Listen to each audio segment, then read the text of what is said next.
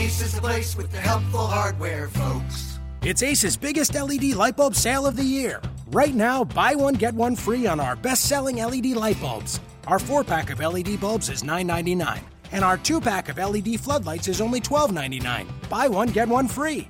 There's no limit on how much you can save, so stock up now. Hurry in. Buy one, get one free on long lasting 10 year LED bulbs now through Monday, only at your neighborhood Ace. See participating stores for details. You are Locked On Heat, your daily Miami Heat podcast, part of the Locked On Podcast Network. Your team every day. All right, let's do this. Welcome to Locked On Heat, part of the Locked On Podcast Network. My name is Wes Goldberg. I'm here as always with David Ramil, and we've got a Monday mailbag for you today, so let's jump right into it. First question comes from Brian Young. Assuming Miami gets a top three pick, is it worth trading for Paul George? I'm not asking this question based on whether or not PG is a good player. I understand he's an all NBA, all all star slash borderline superstar player. However, with the rumors of him really wanting to play for the Lakers, is it worth giving up a ton of assets for a guy that can realistically leave after one year? Couldn't Miami just wait until he opts out in 2018 and make a pitch to him then? This is the question on a lot of not just Miami's mind if they were to somehow luck into a top three pick. This is the question on a lot of teams' minds that that have the assets to move for Paul George, right? Yeah, I guess so. I, I mean, I don't feel as strongly negative about it as uh, as other franchises do, just because I think Miami has such a, a good success rate of being able to get guys to re-sign here. If you make the move to acquire somebody, I mean, going as far back as Alonzo Mourning, who was a restricted free agent basically when Miami acquired him in 95 and was able to sign him long term. And obviously he became a, a pillar of the franchise. Same with Tim Hardaway going all the way back to Dwyane Wade. And, and you know, obviously I think probably the one exception would be LeBron not re signing after 2014. But with other than that, I think once you come here or come to Miami, you're, you're liable to stay here. So uh, maybe making that kind of sacrifice. I think given how Miami has been able to establish itself as such a top team, you know, with a strong front office and a winning culture and everything else like that, I can't imagine a world where Paul George comes down here and he goes, you know what, I'd rather go for something probably less effective with a best, with a better, maybe a, a better history like the the Lakers. But you know, I'm willing to sacrifice winning in the short term for the hope that maybe something will happen the next five to ten years before I retire. I, I can't imagine a world where Paul George signs off on, on that, you know, and I would rather leave to LA than stay in Miami.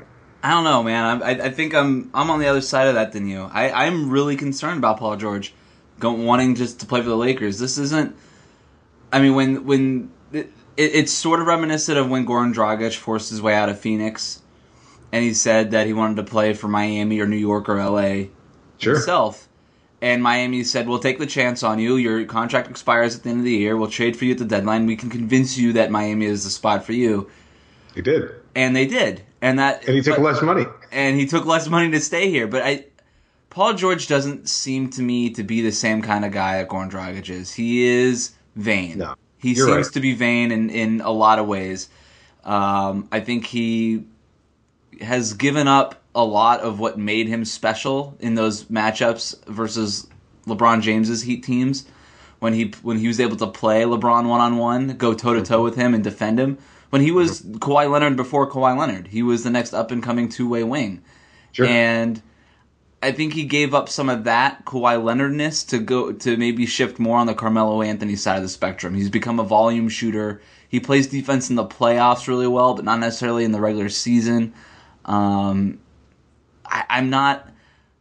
I, I think Paul George that that L.A. that call to L.A. is strong for him, and and U.S. USA Today reporter Sam Amick reported that he used the word hellbent on joining the Los Angeles Lakers in a recent article about um, how the Larry Bird leaving that front office position affects Paul George and, and Indiana's future with him.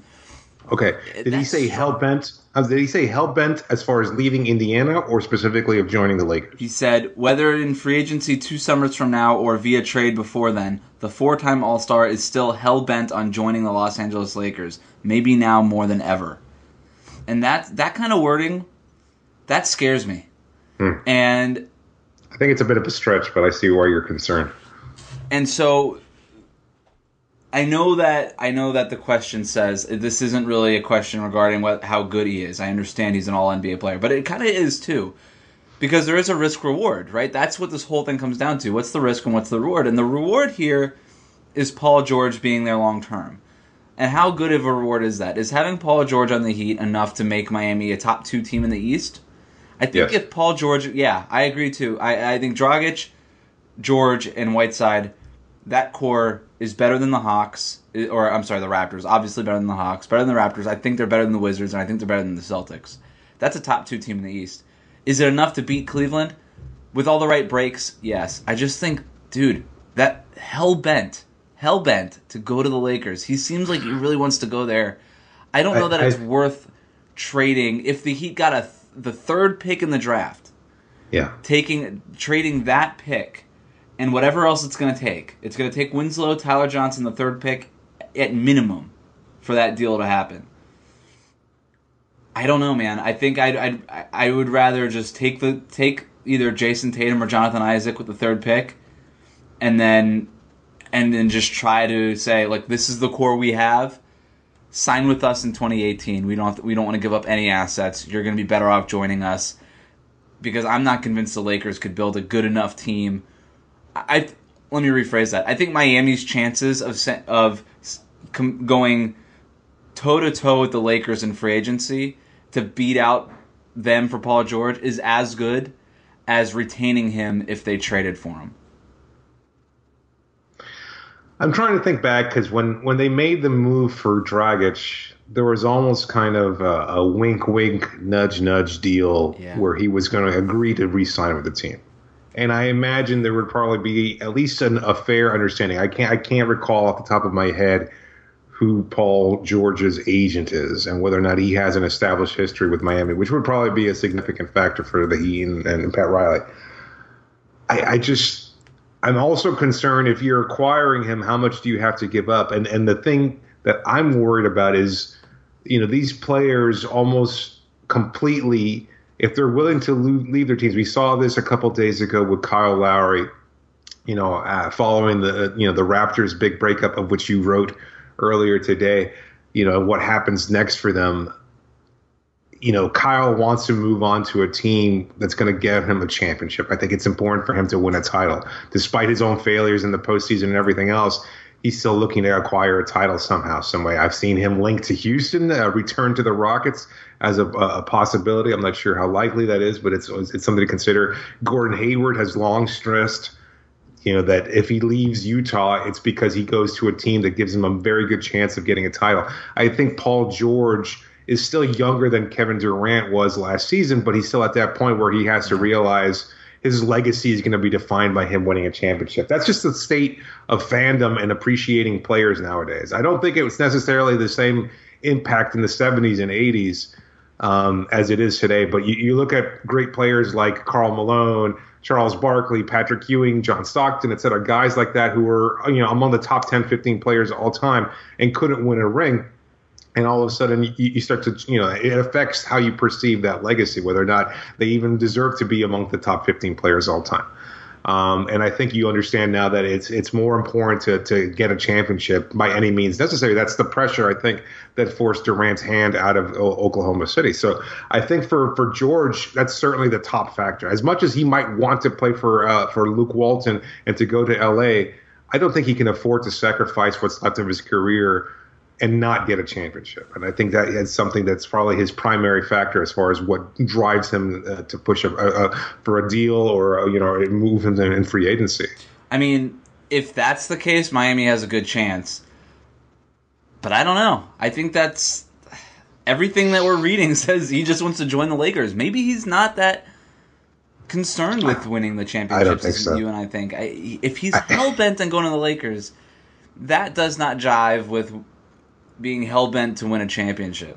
Because Can't be that guy. you can't look at the Lakers right now and say that that's a team that is built to win championships right now, especially in the I- Western Conference. But it, he's hell bent, hell bent.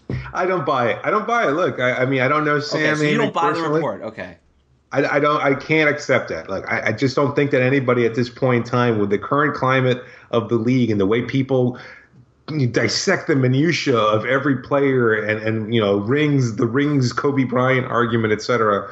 You know, I just don't think a guy like Paul George could say, you know what, I'm just going to be a different kind of player. I'd rather just be Have happy. Have you seen his Gatorade commercial, the No Overtime Tonight commercial?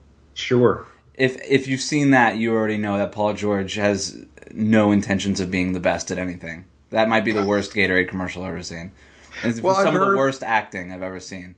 I, I saw a tweet somehow that apparently, uh, I guess it was in a recent ESPN podcast because it's no longer a True Hoop podcast. But anyway, uh, they talked about how they broke down the commercial almost like the Zagru- the Zapruder film in the JFK assassination, and that if you look at it, they actually saw a still shot of, of when he shoots that shot and then turns to face the camera. Like the shot has no chance of going it's actually drifting left of the rim, but of course, you know, the, the commercial plays out and he's hit the shot and obviously no overtime tonight because he's hitting game winners. but it was just so funny that, you know, you just pointed out how bad the commercial is. And that's one more aspect of how bad it is. But I don't know. Do we want that guy on our, on our team? No, I Do don't want a I guy? want, no, no, not a guy that that's is that bad. We were we were spoiled with Dwyane Wade. Dwyane Wade was very good at commercials. Very we good. were- oh, I don't know about the one with, uh, like a Yeti eating spaghetti. I don't know. That one was awesome. just because it had George Gervin in it. Wade made the commercial. Gervin just sat on that ice throne thing and said like three words. Well, he's the Ice. Man, Wes. I mean, that's what I, you do when I you're. understand it, but he didn't do much. To answer Today your I- previous question about who his agent is, he shares oh. an agent with D'Angelo Russell and Julius Randle for the Lakers, and your Done favorite deal. and your favorite Ron Baker for the New York Knicks. You make one positive comment about Baker, next thing you know, you're you're hearing rumors of a tattoo somewhere in my body. Um, you, I was actually going down the rabbit hole today of LeBron James commercials, and I saw the one that he did in Miami, and that really hurt my heart just a little one? bit. The one, the bike. Yeah, Yeah, yeah. one man. hurts. Strive for greatness. God damn it. Yeah. because somebody, oh, Royce Young of ESPN tweeted out a commercial that Russell Westbrook did. And, you know, talking about how, like, he's so intertwined with the Oklahoma City community and asking kids where they're from in Oklahoma City. He's shooting hoops and stuff like that. Apparently, it's a, a Tumi commercial. I guess he's advert or, or yeah, he's, he's doing luggage now, I guess. Anyway, the point being that, of course, it, it shows how Westbrook is, is so firmly in place in the Oklahoma City culture. And I was like, yeah, in 2013, they released this commercial, and a year later, he was gone. Less than a year later, he was gone. I remember seeing that commercial and thinking the good times were going to last forever. I like, was- this is the guy who loves Miami. I was I've been thinking lately that that group, that LeBron, Dwyane LeBron is very good in commercials. He is, is. very, very good in commercials. I thought Wade was very good in commercials. You and I could disagree on that, I guess. But that group was better. That group of superstars was better at commercials than this group of superstars. And I, I, I include Durant, Harden, Westbrook, Curry. Uh, Klay Thompson is in like some Got Milk commercials that are just awful.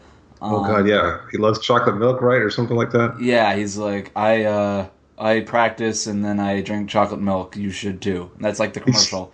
He's stoned, right? He's stoned in that commercial. stoned as hell.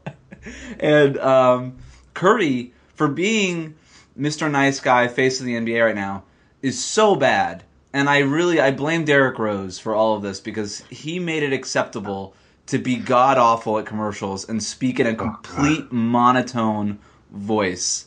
Like just one take, I'm out. And that was it. And I think he made it acceptable with those really, really bad Adidas commercials. And now everybody does it. Paul George does it in the Gatorade commercial. He's like, no overtime tonight. That's it. And I think I sounded better just now. That's it. And and yeah, a little, a little too, uh, too much emotion there. A little Yeah. too emotive. yeah, the, the tonight I, I had too much of an inflection. I just can't help it. They're they're all bad. Durant is very bad, and and that's surprising because he's been, he's good out like on TV and stuff. He's been in movies. He's been in movies. He has got a he he's very bad in commercials. I don't know this this new class of athlete.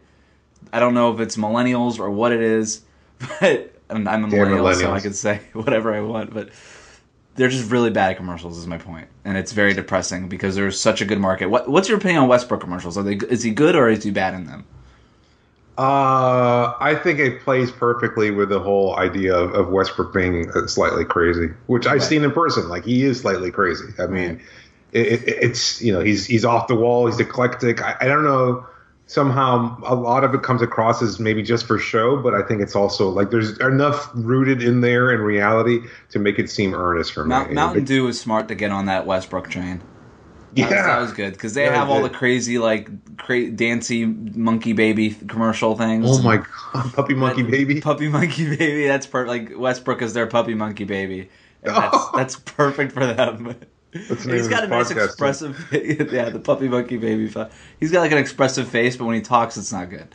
These guys, they just they need to go through like acting lessons or something. All right, that that answers that mailbag question. Does it? Um, I don't even know anymore. we we may not have actually answered it, but one answer I do have for you is I know exactly where you can go if you want to get the cheapest, best tickets available. I think I know what you're going to talk about because we've talked about them a few times on this podcast. Is it SeatGeek? It absolutely is. The SeatGeek app is absolutely the best way for you to find, like I said, the best tickets available. It's so easy. You can just download their app directly onto your phone. It does all the work for you. It searches any venue you want, any type of concert you want, any type of concert game show. If you're looking for tickets to any kind of playoff games in the future or your upcoming concerts, the SeatGeek app is the way to go. That's because they give you the most bang for your buck. Like you said, they take all the work out of it for you. It's like a coloring book. Big green dot means go here. Small red dot means maybe not buy these tickets. Best of all, our listeners get a $20 rebate off their first SeatGeek purchase. How do you do it? Download the SeatGeek app. Go to the settings tab, click add a promo code, then enter the promo code LOHEAT. That's L O H E A T. SeatGeek will send you $20 after you've made your very first SeatGeek purchase. So download the SeatGeek app, enter the promo code LO Heat today. I recommend just download it now, even if you don't. The Heat aren't playing right now, but download the app now and put the put the promo code in now because you never know when you're going to hear of a concert or something that's around the corner that you're going to want to go to, and you just make it quick and easy. It took me five minutes to get concert tickets the other day, and I went to go see the concert two weekends ago, and it was awesome. So it just makes my life easier. Um, I think we did a much better job on that commercial than any of the athletes do now. Without a doubt, it seemed it was off the cuff, and uh, I mean, and and we're, We're- speaking from the heart. I wonder how much truly how much. Mountain Dew does Russell Westbrook actually drink? Probably a lot, but we not as much not as much Mountain Dew as I've used SeatGeek. I've I honestly used SeatGeek like a thousand times. I use it all the time. Um, all right. Next question from Jarrell. Do you think the Heat have given up on trying to implement Josh McRoberts as a role player on the current roster? I don't think so. You don't, don't think, think- so? I don't think they've given up. I think Hmm. I think they're committed. They can't move him. I mean, I, I guess in an ideal world they'd like to move him, but if he's healthy, I think Spoelstra is going to try to find a way to incorporate him Well, what, somehow. does a, what does role player mean to you? Because does that mean one of your top eight, nine, or ten guys? Uh, I could see that. Yeah, sure. I mean, sure. I, I mean, I, I think he provides some versatility there. Look, if Willie Reed departs in free agency, and you need somebody, you'd ideally like to acquire somebody who can play the center position. But if you can't find somebody in the market, or you can't draft somebody either, you still have, if again, assuming he's healthy, Josh Roberts could come in there. He has the heft. He can do some pretty decent re- rebounding. He can finish at the rim. If he was only confident enough at his shot, he could score from outside. He provides a, a, a, tool set uh, that I think that is available, a skill set that is available to like the best of centers. Like you know, let's say he's a very, very, very poor man's you know Karl-Anthony Towns, and that he can space the floor. He can even pass better. Maybe he's like a, a really bad Nikola Jokic or something like that. You know, in the way that he can, he, he's a very nifty passer. And I think these are things that we've forgotten in the three terrible seasons that he's been here, injury plagued seasons. But I think if you can find a pace for him, a space for him, because he's healthy, you'll do it. And I think that's where Spoelstra and the team is. Yeah, I, I You don't see it, huh? I think they've I think they've given up as far as trying to recapture the Josh McRoberts that they hoped they would get when they originally signed him. I Forced, yeah. yeah. and I could see them using McRoberts in a limited role and a limited capacity, just like as you're saying, as maybe a small ball five against certain matchups. But I don't think they're going to count on it. Even if Willie Reed leaves, I think they're going to try to replace him in free agency. McRoberts might be your third or fourth center. Um, he might be your third or fourth power forward. I think that anything McRoberts provides this next year is going to be gravy. It's just going to be on top of whatever this however this team is already built. Maybe a break in case of emergency type player.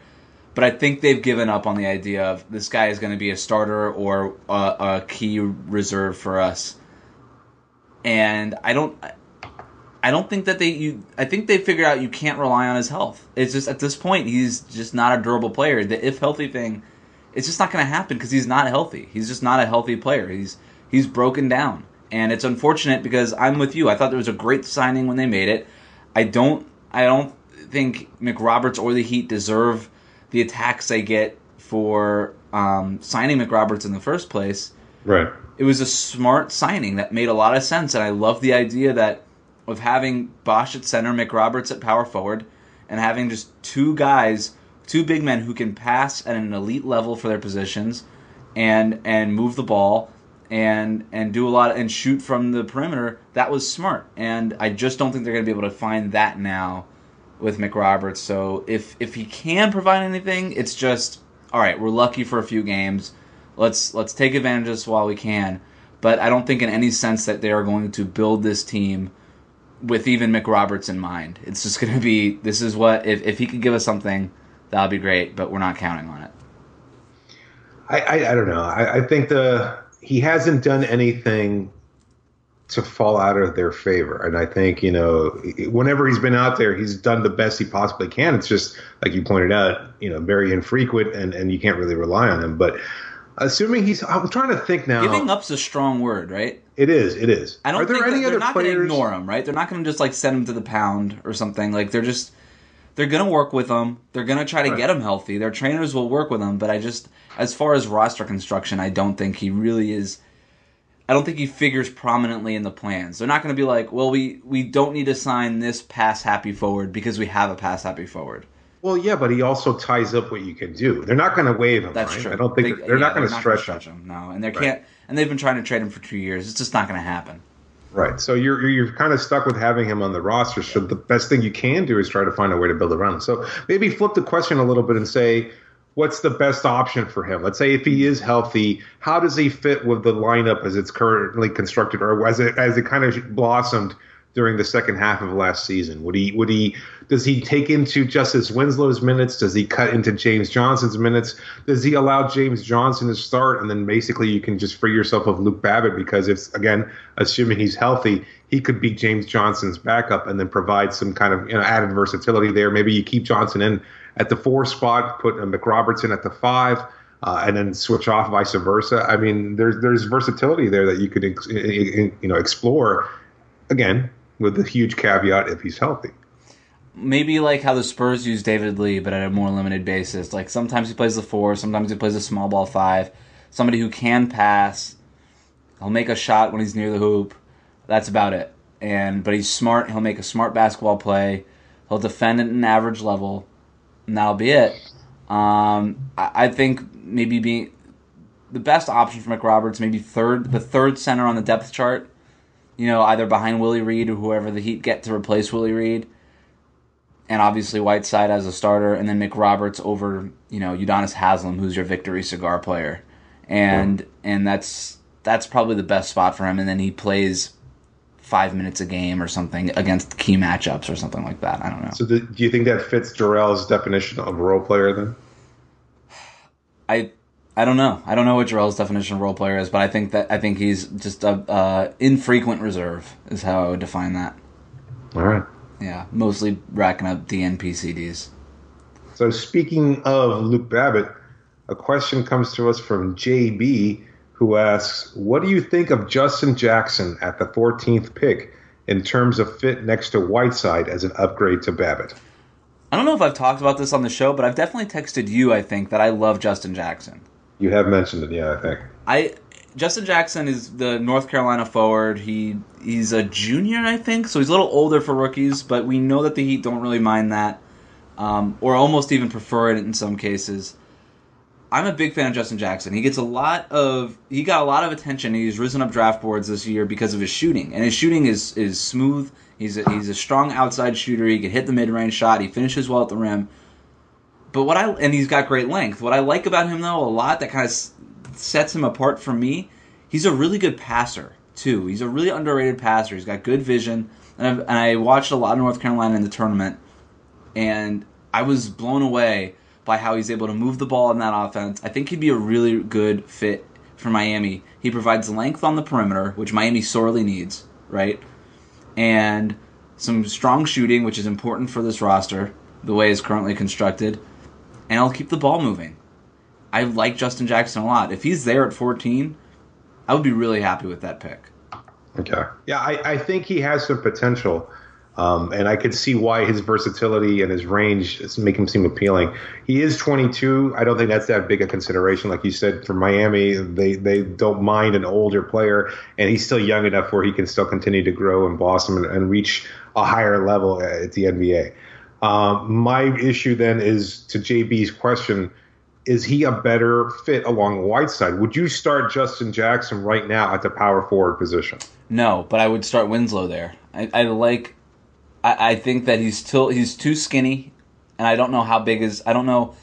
Well, I think I, most people are assuming that Winslow is going to start at small forward, and that the Rodney McGruder era was over before it really began. And I agree with that. I think I've I've said before. I think McGruder is a two guard in in and that would be better for him and the Heat just because of his size. I think he'd be a really nice three and D two guard. Yeah, and that's a that's a that's a good position for him. I I tend to I still think that Winslow's best use is going to be at a stretch four position. He's he's got good length. He's at he's got a six eleven wingspan. I think that works. He's not. I don't think he's as tall as Babbitt is. Just you know, he's without shoes but his I think his wingspan is as as tall or if not taller than Babbitt's, and he's a better defender and he's much stronger than Babbitt. I, I like Winslow at the four, especially if you have a guy like Jackson at the three. That's the fit that I like. I don't think Justin Jackson could play the four in the NBA. He's too slight. I don't know that he's got a frame to build a whole lot more muscle. He's just gonna be he's gonna be a long two guard. He's kind of got a similar body to like Nick Batum. Would you play Batum at the four? Not you don't want to, right? Like he's better as a two three than a three four. Uh, I think he's a lot narrower than Batum is actually. Like I mean, I can see where you're going with that. I maybe maybe there have been yeah, some player comps to that. Yeah, I think Batum is bigger than him. Yeah. And he was younger when he was drafted by Portland too. So I mean, this is what Batum looked like at 18, coming out of France. You know, not yeah. not at 22 and being in the college system for three years. Like the, the fact that this kid hasn't put on any weight might be a concern, to be honest with you. I'm not sure if it's just he's not comfortable with it or if maybe UNC's coaching staff didn't really feel the need to add any kind of muscle to him. But I mean, he's going to have issues. He's not quite a Brandon Ingram, but he's not far above that. I mean, what do they list him at? Six seven, six eight, one ninety three. That's that's not that's good. He can't play the four, and I don't, and that's okay. I wouldn't want him to play the four. I'd, again, I'd want him to play I want him to play small forward and just stretch the floor. I mean, he's got a really nice shooting stroke and he could pass the ball at a high level and he could put the ball on the ground. But he's not he's not a, he's not an upgrade over Babbitt because at least Babbitt's Babbitt's got like 30 pounds on him, you know? Yeah. And Babbitt's not exactly huge either. Right. So I, I like I said, I like I would be happy with Justin Jackson at 14 if that's where Miami ends up picking. Um, but I wouldn't move him. At, I wouldn't play him at the four. I'd play him at the three and I'd play Justise Winslow at the four, and I like that lineup. That's a that's a four out unit with Whiteside in the middle. That's that that is very strong. Assuming that we don't sign James Johnson up. I would still bring James Johnson off the bench in that case. Ooh, interesting. Yeah, yeah, because I, I, like the ability of James Johnson to play the four and the five. But even if you wanted to, I don't know, even if you wanted to start Winslow at or bring Winslow off the bench and start James Johnson at the four, it's the same. It's the same principle. Yeah, and then McGruder would come in there and provide a little wing defense as well. I mean, it would be a pretty good d- defensive unit, I think. yeah, know, I think Jackson Tyler has, Johnson. Yeah, and I think Jackson would be a, is a good defender, just not not in the front court. Just keep him on the perimeter. He's got nice long arms. He can get in passing lanes. He gets steals. He could he could take a ball down in transition. Like that's that's a good player for them to have. Um. Yeah, but wouldn't okay? How about this? Between Justin Jackson and OG Anunoby, right? Or Anunoby? I can't remember how to pronounce his name. Whatever. Anunoby, yeah, something like that. Uh, between one of those two, I think obviously OG is the better defender, right? And he has yes. more heft to him. He's stronger. He's probably longer. I think probably more yeah. equipped to handle the kind of strength and versatility. I think, like you pointed out to me via text, there is a, a piece from Jonathan Tjarks over at the at the Ringer. Uh, regarding him being a potential center in, in today's league and small ball lineups and things of that sort. Yeah, if it was between those two, assuming I don't know, man, because it's just. I think Winslow like could do a lot of ability, things. right? A, a new, Okay. Yeah, I think Winslow could do a lot of the things Anunoby can do, and I like Jackson's just natural scoring because that's the big problem with Anunoby is can he score at an NBA level? I like him a lot as a prospect in a vacuum, but Jackson's fit might be better for Miami. I'm not. I, can- I how can much see that. is yeah, and I I don't know how much that should be taken into consideration if you're picking if you're if you're using your only first round pick in the foreseeable future. Do you just take the best player available and hope you land a stud, or do you take a player for fit? I don't know the answer to that. It's that's up to Miami, but um, I like Jackson, but there might be players like Anunoby or even Gonzaga's Zach Collins. Um, there might be other players on the board that I prefer more, but I like Justin Jackson. Um, all right, next question comes from M. Am. Those are initials, I think. Hypothetical trade. We love those on here. Uh, would you do Zach LaVine, Nikola Pekovic, and the number six pick from Minnesota for Tyler Johnson, Josh Richardson, and Josh McRoberts, and our number 14 pick? And do you think this would be enticing to Minnesota? So, I actually I floated this idea out to um, our thread that we have on the step back, the Yeah. the uh, NBA's fans or FanSided's NBA vertical that you and I both write for. Um, it's represented by writers from across the country, not just covering any one team. So Right. it's a much more diverse perspective on the league in general. Guys from Portland, guys from California, guys that cover Cleveland, et cetera. So there's, that's the cover Minnesota. Yeah. yeah, exactly. So I I thought this was a good opportunity to float it out there and say, hey, what do you guys think? And we got a few answers back, and there were some interesting things that I thought. My my whole thing with this is I don't know what Minnesota how Minnesota views Zach LaVine or how Minnesota fans even view Zach LaVine. Is he somebody that they view as a key part of that core with Wiggins and Towns? Yes and no from what I've heard. Same. Um, but from our email, from from the answers we got back on that email thread, it does sound like this trade doesn't quite work for a couple of reasons. Mainly because Pekovic is actually the, the, the Timberwolves are actually expected to use the same medical exception that the Heaters are going to use on Chris Bosh on Nikola Pekovic to get rid of that salary. We've known that that Pekovic salary has been a bad one for the last couple of years for Minnesota, and that it's one that they've tried to trade.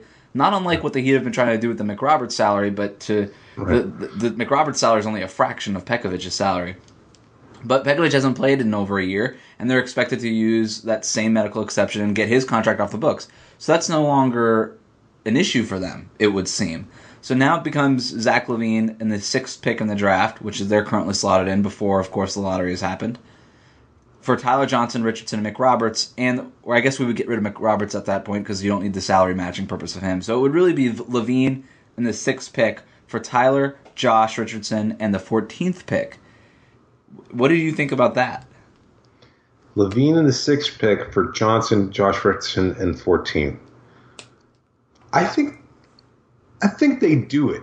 You think Minnesota would do it? I think they would. I think Minnesota would do it. I'm not. I don't think it's a good deal for Miami, and I like LaVine as a player with potential upside, particularly as a scorer. But the injury is a concern because what so much of his so much of his strength is based on his athletic prowess. You wonder how much of that's going to be impacted long term by this injury. You Right, assume that it's ACL yeah. injury. Yep.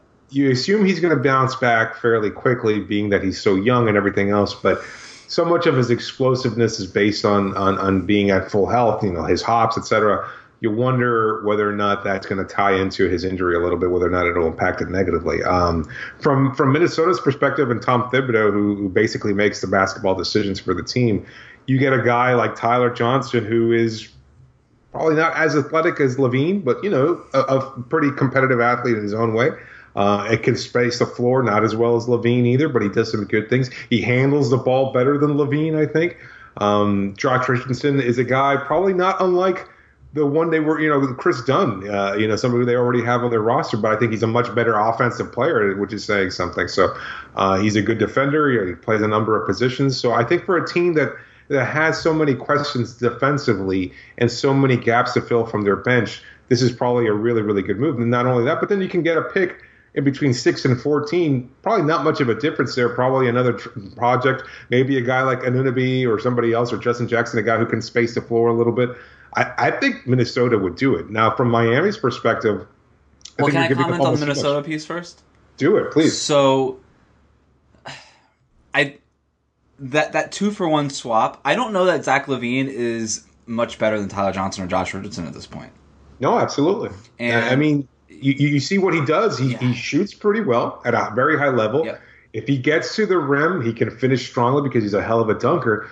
But he's not necessarily aggressive in going to the rim. They kind of use him primarily as a perimeter shooter, and he's a little limited. He's not much of a playmaker. He doesn't create shots for anybody else. He's not a very good defender. I mean, there's potential there because he's young and athletic, but it hasn't translated just yet. So you wonder how much longer you can afford to say, well, let's give him a year or two and see if he pans out. One message that we did get on that email thread was that he's a fan favorite. Yeah, Timberwolves fans love Zach LaVine because of all the dunking and just you know he came in at the same time as Wiggins and Towns. Like he's kind of in that young group with them, and it might be tough to sell to the fans because not only are you moving down in the draft, but you're getting unsexy players like Tyler Johnson and Josh Richardson in return. That's and even though I think that two for one swap is beneficial for Minnesota because you're adding depth, you're getting a nice starter. I mean, I think you know you could get Tyler Johnson to maybe eventually replace uh, uh, Rubio if Kris Dunn doesn't work out over there. Josh Richardson could step in as a three and D two guard that could space the floor. Maybe not as well right now as LaVine, but potentially. Um, Yeah, but wouldn't that mean- that would be- better defense? That wouldn't be much of a downgrade, right? If you, No. you're losing LaVine, he's probably going to miss the start of the season as he recovers anyway. You get Richardson. I- He'd start at your two guard for you. He'd play I just don't know. I just don't know how much of a move forward that is for Minnesota. If you're the Timberwolves and you had aspirations of making the playoffs this year, this move doesn't put you over the top and get you in the playoffs in the West. And you're so you're kind of running in place and you're moving down in the draft. You're losing a top six pick and you're moving down to the very end of the lottery. I, I think it's a hard sell, and I don't think it's worth it if you're Minnesota. It's just not a move to me that moves the needle. Like if this were Cleveland and they had Zach LaVine, and you can and they could do a two for one swap to add some depth, that would make more sense to me. A team that just maybe needs a little bit more depth, that's already on the precipice or among the elite teams in the NBA. For Minnesota, this doesn't move the needle enough for them. For the Heat, I'm looking at that number six pick. I'm okay with moving Tyler Johnson, Richardson, and getting a comparable guard in return, even with those injury issues. I don't think I'm not as afraid as LaVine's injury issues as I am with. I mean, it's not like Tyler Johnson and Josh Richardson are man of steel either. You know what I mean? A so. I, I would be okay doing that two for one swap, um, provided that maybe they bring back Waiters and, and Wayne Ellington. But moving up from 14 to 6 would be huge. I mean, that's what you lose when you don't tank the season is that high pick.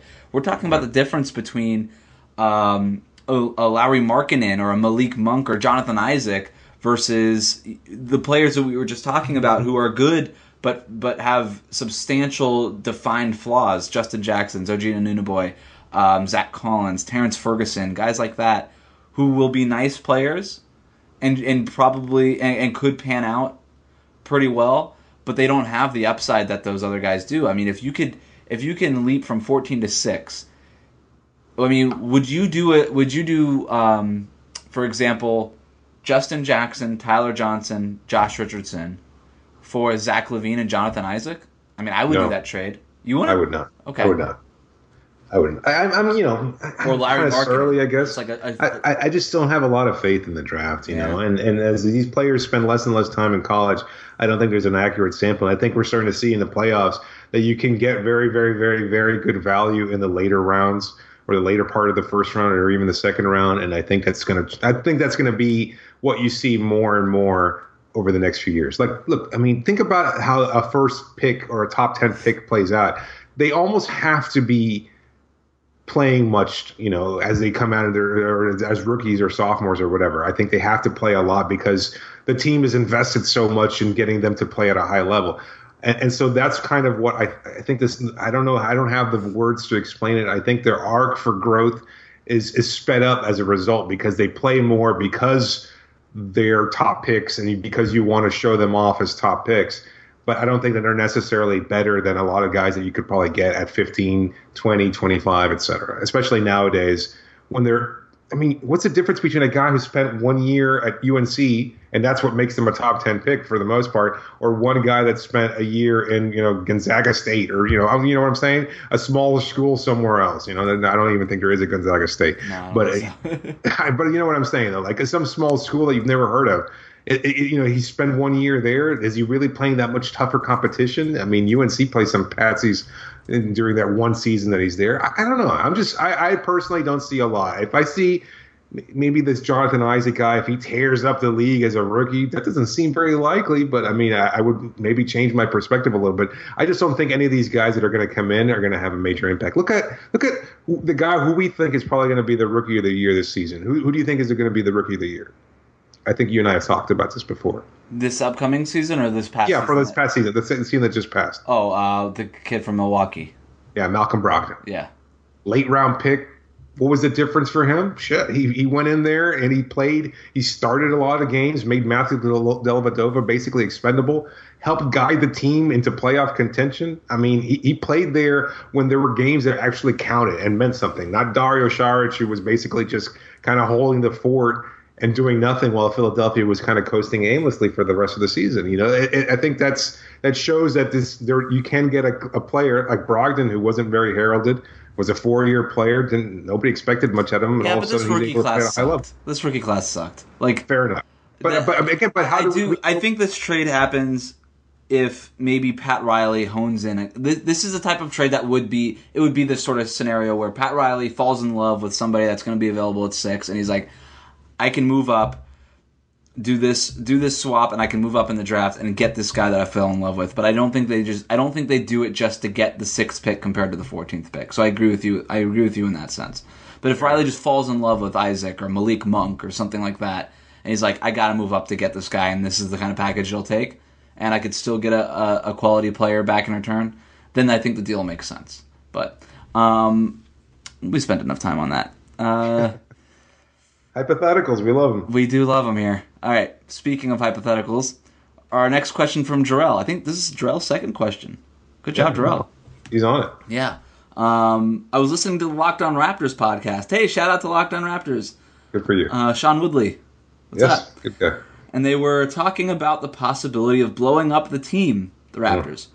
Do you think the Heat have the assets that interest the Raptors enough to trade for a player like DeMarre Carroll or Patrick Patterson?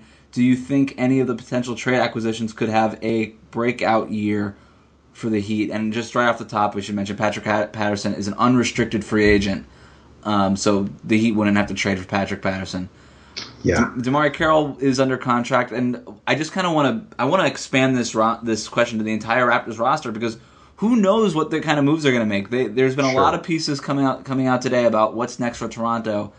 I think Zach Lowe wrote for ESPN that I mean even up to DeMar DeRozan. I mean anybody could be moved this summer for Toronto. So do the Heat have any assets? Are there any guys that you're looking if if if the Raptors kind of just put every every put all their chips on the table and say everybody's available? Is there a guy that you're hoping maybe Miami hones in on? There's only one player on that ro- roster. Can I guess Sure. Wh- who you're going to say? Sure. Is Go it, Nor- is it Norman Powell? Absolutely. I mean, that that is the one guy. I mean, look, I've talked to him a couple times. Not only is he a really great dude, he's got a little chip on there. He's a guy that Miami probably would love, a four-year player. He can do a lot. Like he's been stuck in Dwane Casey's system and rotation for the two years that he's been in there. But we've seen him break out in the playoffs, and I think he's he's got that potential to be a, a great, great, great player. Um, I don't know what it would take to pry him loose of, of the Raptors roster, though. I don't think they're going to blow him up. They might have to include him for somebody to take a guy like Valanciunas off off their hands. But uh, other than that, I mean, the team is such in such flux. The only guy they really got signed long term is is DeRozan. Lowry's a, re- a free agent. Patterson's a free agent. Ibaka's a free agent. I mean, they've got some young players there, and and, and, Pascal Siakam. Uh, you know, Valanciunas again is on there for I guess another season or two, right?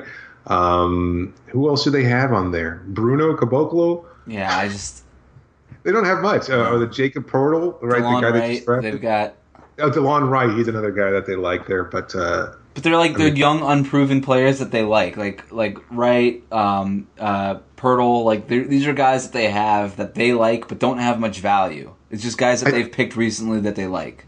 I, I think when you're talking about blowing up, it's not the same thing as like the Clippers that who I think would have to actively move players like Chris Paul. It's basically just saying, oh, and even Chris Paul is an unrestricted Yeah. free agent too. It's, it's basically like saying we're not going to bother signing Kyle. I mean, Kyle, we thank Or you for the years. Yeah, exactly. Yeah, thank you for your contributions here. Uh, we're going to move in a different direction. You always choke in the playoffs, or you're always hin- injured at some point late in the season. We want to move in a different direction. We've got DeMar here. We're going to keep him as our mid-range guy.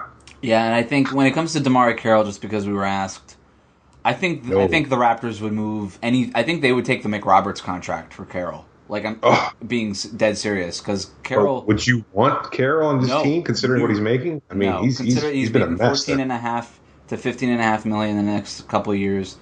He can't stay on the court, and when he does, he doesn't look healthy even when he is on the court. I mean, this is this is their Josh McRoberts signing times two. You know, Yeah. just in Ross, like more. more Yeah, there's much more hope placed in, in, in DeMarre Carroll than we ever had even more more than twice as much money as McRoberts even. So Absolutely. yeah. It, it, I wouldn't touch McRoberts. I, I mean, I wouldn't touch. I wouldn't even touch DeMarre Carroll. I mean, if any team can offer literally anything for Carroll, and the Raptors Right. would probably take it.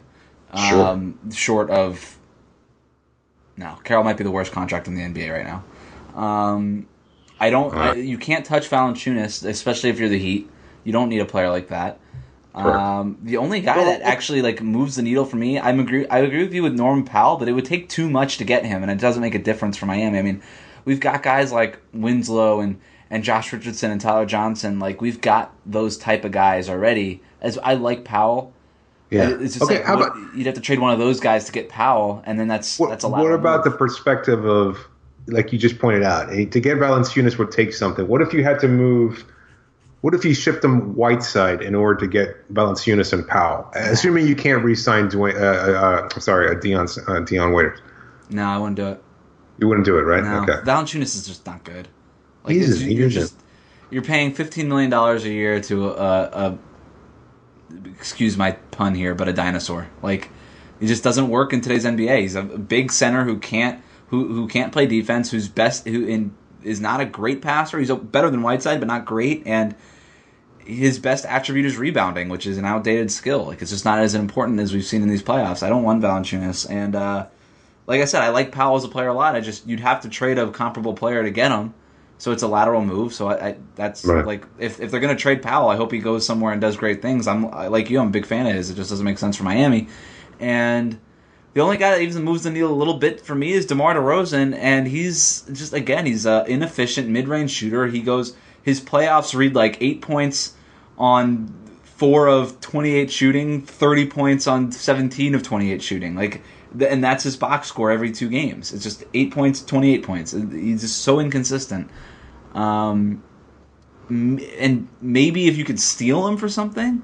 Like if you're able to trade the 14th pick in the draft and Winslow for DeMar DeRozan, maybe you start thinking about it. I wouldn't even do that trade to be honest. Not He's too high usage. Yeah, I mean, too high usage and being yeah. and that and like the what he's being paid. He's getting Yeah. paid a max contract right now. That's does love that's your all star. That's He has talked about it. He has talked about it on a number of occasions that it's his favorite city to play in. But uh, that's great. We don't want you here. it's the opportunity cost is too high because if you sign if you bring him on board, that's your all star and you build your team around him and you can't you can't win a title with DeMar DeRozan. You just can't. So I don't like the opportunity cost and uh, I just I don't want anybody on the Raptors right now. Yeah, I mean Patrick Patterson's a fine fit if he's a guy that you can build and, and kind of get to take it to another level. Uh, the way we saw with James Johnson. Uh, I, I mean, I would. I he's an like the free idea. agent. They could just sign him. Exactly. Exactly. exactly. Same thing with Ibaka. If you if you get him, you know, as an upgrade at the four, you know, you have to be wary of. I, I know. I know. I neither do I. But I'm just saying. I mean, there are pieces there that you can look at. Look, Ibaka had some fine games during the playoffs. Um, I just think he's going to cost way too much money. They're talking about twenty million dollars a year for a guy of declining skills who doesn't provide the same kind of interior defense he once did it's in as Oklahoma. bad as a passer as Whiteside. Oh, he doesn't. I mean, he doesn't pass and he doesn't create shots he- at all. Like at, at first glance, it looks like a good fit along the side Whiteside because you're like, oh, a versatile four who could play some five, and he could, he's a he's a knockdown or he's a good three point shooter for his position. Is guys don't defend him at the three point line as we saw in these playoffs. He can't pass the ball, so now you have a four and a five who are just gonna who are just black holes offensively, and you have to give the ball to. This is why the Thunder got rid of Ibaka in the first place, is because They just felt like we can't keep giving you the ball, and when you don't have the ball, you don't do anything else because we ask you to space the floor, which you barely do, and when you're doing that, you can't rebound. And he's not as good as a defender as he used to be. I mean, there was I think he had he's had one he had one really good season uh, as a defender, and that was the year they went to the finals.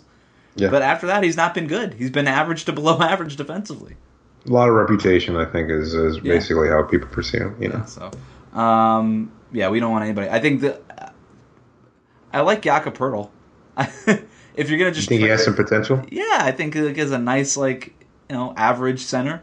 Like if the Heat need to, if the Heat can yank him away from Toronto and replace it, Willie Reed with him, that's not bad. But it would probably take too many assets to get get him. I mean, so he was picked ninth overall last year. What do- I mean, I guess give it, him away, and that's that hardly moves. That they're not going to trade Poeltl. Like he's nothing on the contract on the salary cap for them. would you trade Tyler Johnson for Norm Powell No, if you could? No, no. I Too mean, what I, move. I mean, I guess I would, but Toronto wouldn't do it. Like, it's they would not do that. I don't think. It doesn't make sense for them. Yeah, it'll be interesting to see what happens with Toronto. Do you think they should blow it up? No, I'm I'm opposed to that sort of thing. I think they should keep it together. I actually wrote about this for FanRag uh, this morning, and Yeah. it's just. I think you got you got to like play out the DeMarre Carroll contract. Try to trade Valanciunas, let Ibaka walk, re-sign Lowry, and then just try to get some. Ver- and you just get surround Lowry and DeRozan with shooters. Just get as many shooters this offseason as you can. That's the. It's, It's it's realistically been what two seasons of them being pretty good. I mean, it's, it's a little soon to be throwing in the towel. They made some really positive changes. I mean, two seasons ago, they were a team that couldn't get out of the first round. Now they were potentially Eastern Conference finalists. I mean, I the think the championship for shouldn't be. that they that they play they made it to the conference finals last year, which was a big win for them. But then they basically built on that roster by trading for Serge Ibaka, trading for PJ Tucker, specifically made those moves with a rematch with Cleveland in mind, and then got swept by Cleveland in the playoffs. Like they just they made two major moves at the deadline and Yeah. Did not bridge the gap whatsoever. It's just so clear how far away they are, and I think that's the problem. Yeah, yeah, I can understand. But if you're Toronto, right, like this, you're you're winning playoff games for the first time in forever. Like this is brand new for you. Yeah, I, you and I have talked about like the Heat just taking like, hey, let's like let's just put the championship aspirations on the shelf for a second, and can we just go win 50 games? Because that would be fun. I think Toronto is they're doing that for the last couple of years. They've won 50 games, and they're like, all right, now how do we bridge the gap? And that's that's fair, you know, when you're when you're DeRozan and Lowry are in the in their primes. I, I, I guess that's really the only thing you can do. But at the same time, it's like just go win 50 plus games, have fun. yeah. I mean, if you like the friendship and partnership of Lowry and DeRozan, why not keep it going for a little while longer? I mean, I don't want to pay. If I was Toronto, I, I wouldn't want to overpay for Lowry. Yeah. It seems like that's liable to happen, but uh, you know, you take a chance sometimes. interesting Mark Stein report that they had with uh, Mark Stein reporting that Lowry is viewing eyeing a move to the Western Conference. I mean, Yeah, Houston in particular, right? Houston, San Antonio might be. Can you imagine? Oh, with Tony Parker. Yeah, I mean that that would be awesome. So, all right. Well, that's all we have for today. Whether you're listening on iTunes, Google Play, or Stitcher, thank you for listening. Thanks to our sponsor SeatGeek, the friendliest and smartest way to buy and sell tickets. Use the promo code LOHEAT to get $20 after your first SeatGeek purchase. Get in touch with the show on Twitter at LockedOnHeat or by email, where you can send us mailbag questions, comments, fan art, sponsorship opportunities. That's lockedonheat at gmail.com. If you aren't subscribed already, please do so to get the podcast automatically every day. Then go to iTunes, rate us, review us, say nice things about us. We'll catch you next time. Thanks for joining me, David. You got it, Wes. I don't know why I like pause there towards the end. But...